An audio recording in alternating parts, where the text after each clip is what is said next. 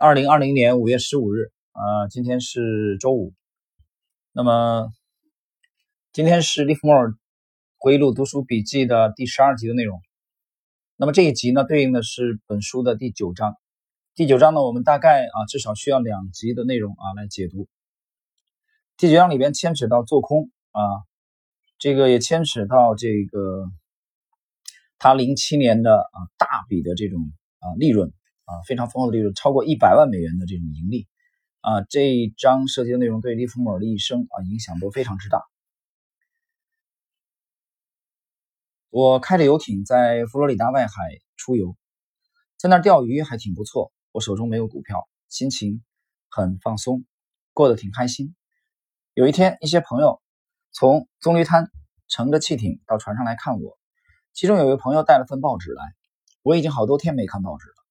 也不想看，对报纸刊载的任何新闻都不感兴趣。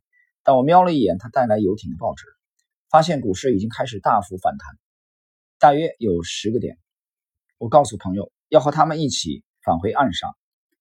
股市下跌幅度比较大之后，出现适度的反弹，啊，是合乎情理的。但现在的空头市场还没结束，而华尔街的人，愚蠢的大众。急于买进的投资者却都忽视了当时的货币供给的情况，入场做多，因此造成这些人把股价炒高到超出合理的范围。我受不了了，一定得去看看股市的情况。我不知道自己可能会如何行动，但我知道自己迫切需要看一下股价的报价。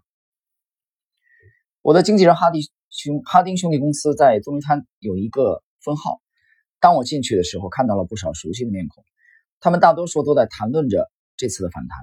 他们都属于那种随着行情报价进出的人。像他们这样的交易方式，并不需要看得太远。我曾告诉你，我是如何在纽约得到这个“投机小子”的称号。啊，这个“投机小子”，我解释一下，在美国这个这几年，应该一五年前后出版了同名的啊，关于利弗莫尔，到现在为止。他的资料最全的一部传记啊，就是用的投机小子啊，这个 Boy Planger。那么，当然，股市中的人总是夸大别人的获利和交易量。处事，呃，办事处的就是封号里边，听说我在纽约做空，大赚了一笔，如今希望我再做空一次来打击市场。他们认为股市还会再持续上涨一段时间，不过他们虽然认为会再度上涨。却宁可期望我执行打击多头的任务。我到佛罗里达钓鱼，是因为前一段时间承受了不少的压力，需要休息。但当我看到价格已上涨了一段幅度之后，就觉得已经休息够了。在返回岸上的时候，我并没有想到要怎么做，但此刻我知道必须放空股票。我的判断是正确的，我必须用我唯一的方法。用钞票来证明我是对的，而放空整个股市将是一种适当的、谨慎的、可获利的，啊，甚至可以说是忠实于自己的举动。我在股票报价板上看到的第一件事情就是安纳康达的股价正在突破三百美元，它呈现跳跃式的上涨，显然是背后有集团资金在积极介入。根据我以往的。交易经验：当股票第一次突破一百、两百或三百的整数关口的时候，价格上涨是不会停止的，而且它还会再继续上涨。因此，它只要一突破整数关口，你就得买进，并且你肯定能赚到钱。胆小的人不喜欢在股价创新高的时候买进股票，但我的经验告诉我，这是赚钱的机会。停顿一下啊，这里是一个要点啊，本章一个要点，这个可以说是本章的第一个要点。利弗莫尔这里告诉，呃，大家，股票创新高啊是赚钱的一个机会，但是他也解释了胆小的人不喜欢。我们再回忆一下这个第九章开篇的时候啊，利弗莫尔讲过这个根据行情的报价在抢进抢出的这些人，他点评了一句说，他像他们这样交易的方式根本不需要看得太远。我呢在知识星球半不红的专栏里边，我把这种。方式把它点评为啊，比喻为跳蚤。跳蚤。那么与此相对应的，与跳蚤相对应的是什么？大象。这是两种完全不同的风格啊！跳蚤的是非常高频的交易方式。你可以看看，不单是 A 股、美股、港股，全球的任何一个资本市场啊，无论是期货还是外汇，还是这个股票、债券，绝大多数的机构和个人投资者都是属于跳蚤这种类型。但是百分之九十以上的市场的组成部分的这些人获利吗？我可以告诉你，不获利，他们是亏损的。但是愿意反省这种模式的人很少。呃，有人经常用一个案例来反驳我的观点，这个案例就是，呃，詹姆斯·西蒙斯的大奖章公司啊，文艺复兴公司，它的这个呃对冲基金啊，是对冲基金当中非常牛的啊，回报率超高的一家公司。呃，我的回答是，你说的是对的，这是第一句话。第二句话。全世界像大奖章、詹姆斯·西蒙斯啊、文艺复兴的这支最牛的基金，它从早期的相对低频转变风格以后，转变为相对高频，而且依然保持了很高的业绩的这种公司，占整个全球对冲基金的百分之几呢？想过这个问题吗？我想过，我来告诉你，能达到这种水准又是高频的这种公司，占的比例是非常小。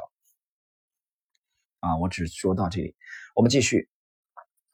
安纳康达是以二十五美元面额发行的股票，啊，就是说四百股的安纳康达相当于一百股啊一般面额的股票，它是一般股票的四分之一，啊，一股的完整股等于四股的四分之一股。我当时认为突破三百美元后还会继续上涨，可能很快就会看到三百四十美元。别忘了，我看空股市。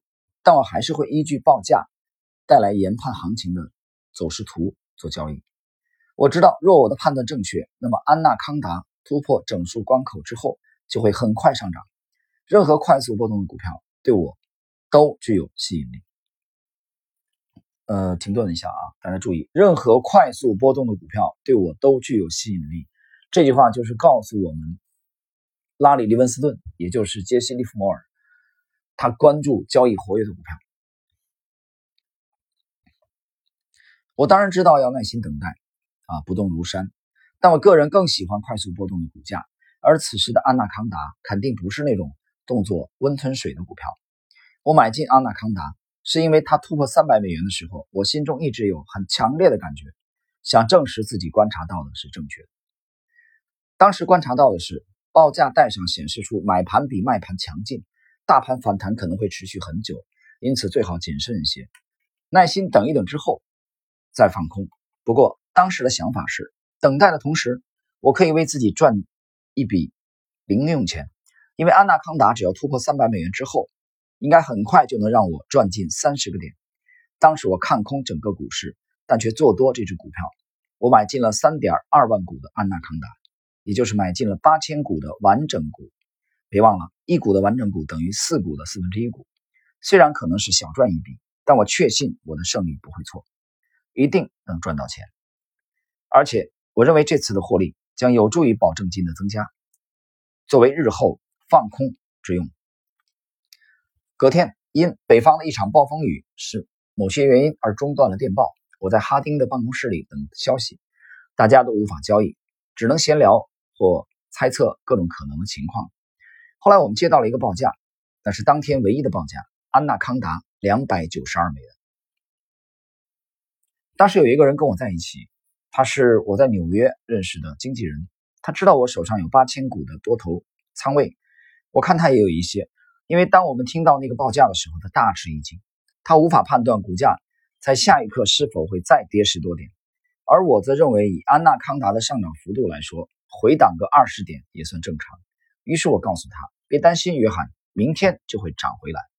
我的确是这么想的，但他却看着我摇了摇头。他就是那种人，知道我讲这些话是为了让他好过一点。我开怀大笑，继续在办公室里等着中断的报价再传过来。但当天再也没有其他报价了。那天我们得到的唯一报价是安纳康达两百九十二美元，这意味着我账面的亏损约十万美元。我原本以为这钱能赚得又快又容易。但现在却是很快的尝到亏损的后果。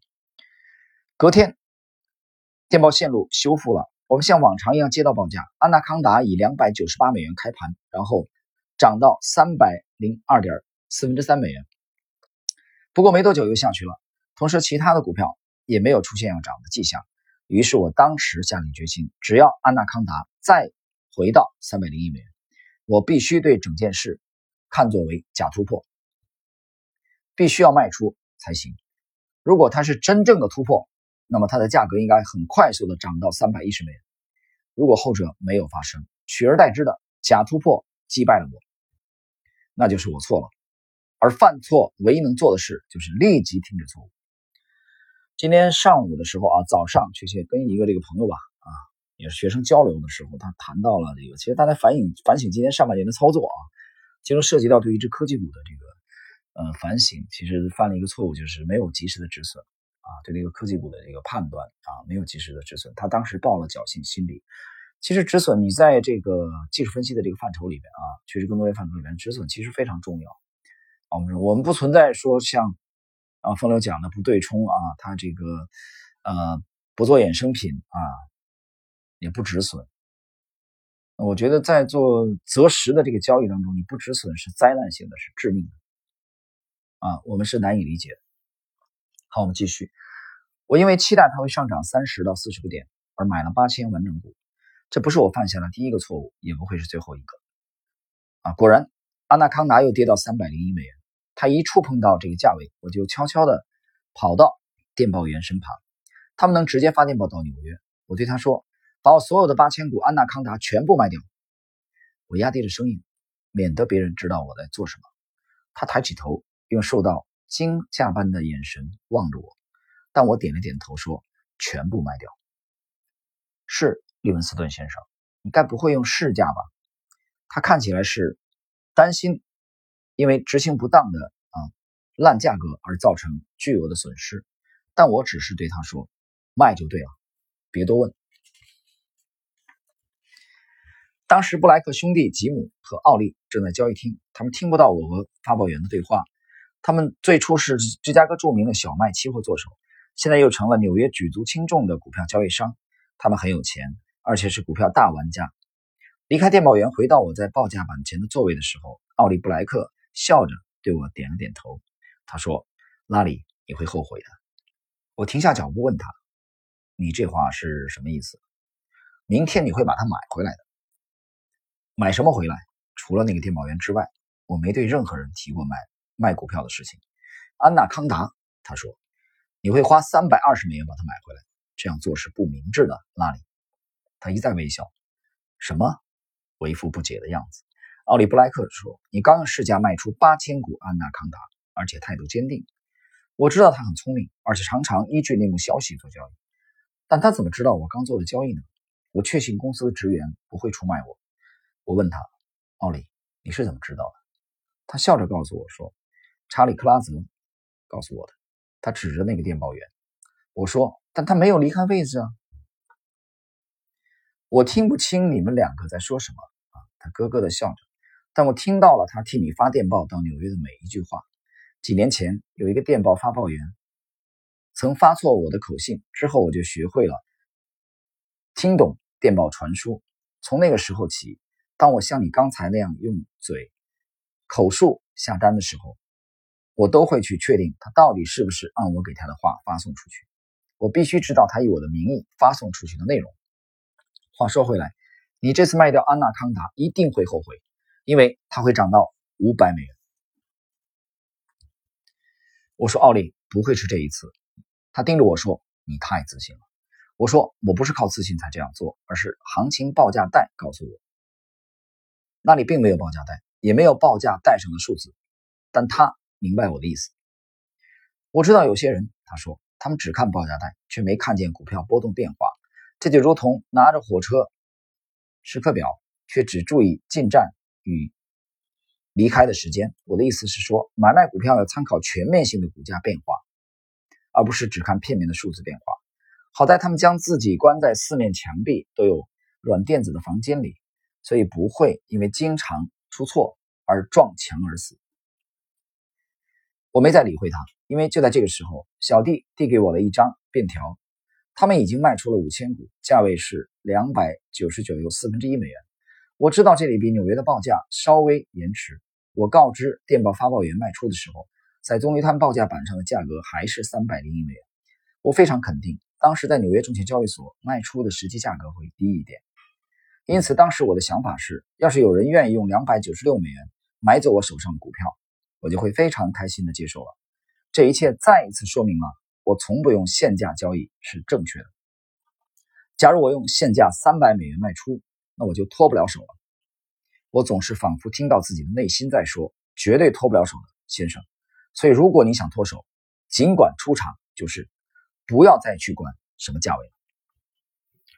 好了，那么这一节啊，其实利弗莫尔想说明的是，一个是他和这个奥利对这个安纳康达的股价走势有分歧啊，他坚定的看空，但是奥利布莱克认为他呃要后悔，因为这个安纳康达将突破向上啊，可能会达到五百美元。那么这一节的一个重点就是利弗莫尔刚才在最后一段讲的啊这两句话啊，利文斯顿，就是我一旦决定放空，不要计较价位，尽快的离场，这是一个非常有智慧的交易经验啊。这里跟大家交流一下，很多的散户在交易股票的时候，他不看好一个股票想要卖出的时候，他会自己限定价位。我举个例子，某一个股票现在的市价是五十元，那么它会设定为当这个股票。啊，回到五十块一毛或者五十块五毛的时候，它再卖出，或者说现在这个股价啊已经跌到了五十元，但是今天开盘的时候呢，或者昨天收盘的时候啊，这个股票的股价还有五十二元，那么它呢就是人为设定了一个价位，比如说回到五十一元我再卖出，就你用你的观点啊来对待这个股票，结果市场没有回到那里，可能震荡以后。回落，第二天又大幅度的下跌。那么职业的做法是什么？利弗莫尔已经告诉我们了。如果你决定放空，那就说明你不看好这个标的。所以在实战中啊，我一旦脱手股票，就是卖掉的话，我会丝毫不练习价位，会在当时的机会市市价快速成交，全部卖掉。既然我看空的话，我决定全部卖掉的话，啊，当时快速脱手，不拖泥带水，本身就是啊行事认识果决的一种。啊，风格这一点，我觉得应该成为每一个职业的交易员的啊标准的，或者说较基础的基本的这种素质，具备这样的素质，而不是像散户一样对某一个价位斤斤计较，结果因为啊想多卖那么两毛钱啊，多卖那么几分钱，甚至而没有及时这个脱手你已经不看好的这个标的，结果后来又导致巨额的亏损。所以我觉得这是一条普通，但是又蕴蕴含着很深刻职业交易智慧的。这个交易的经验。好了，我们今天的这一集第十二集《利弗莫尔读书笔记》的呃这个内容啊，解读第十二集就到这里，是结束的是这个本书第九章的第一部分的内容。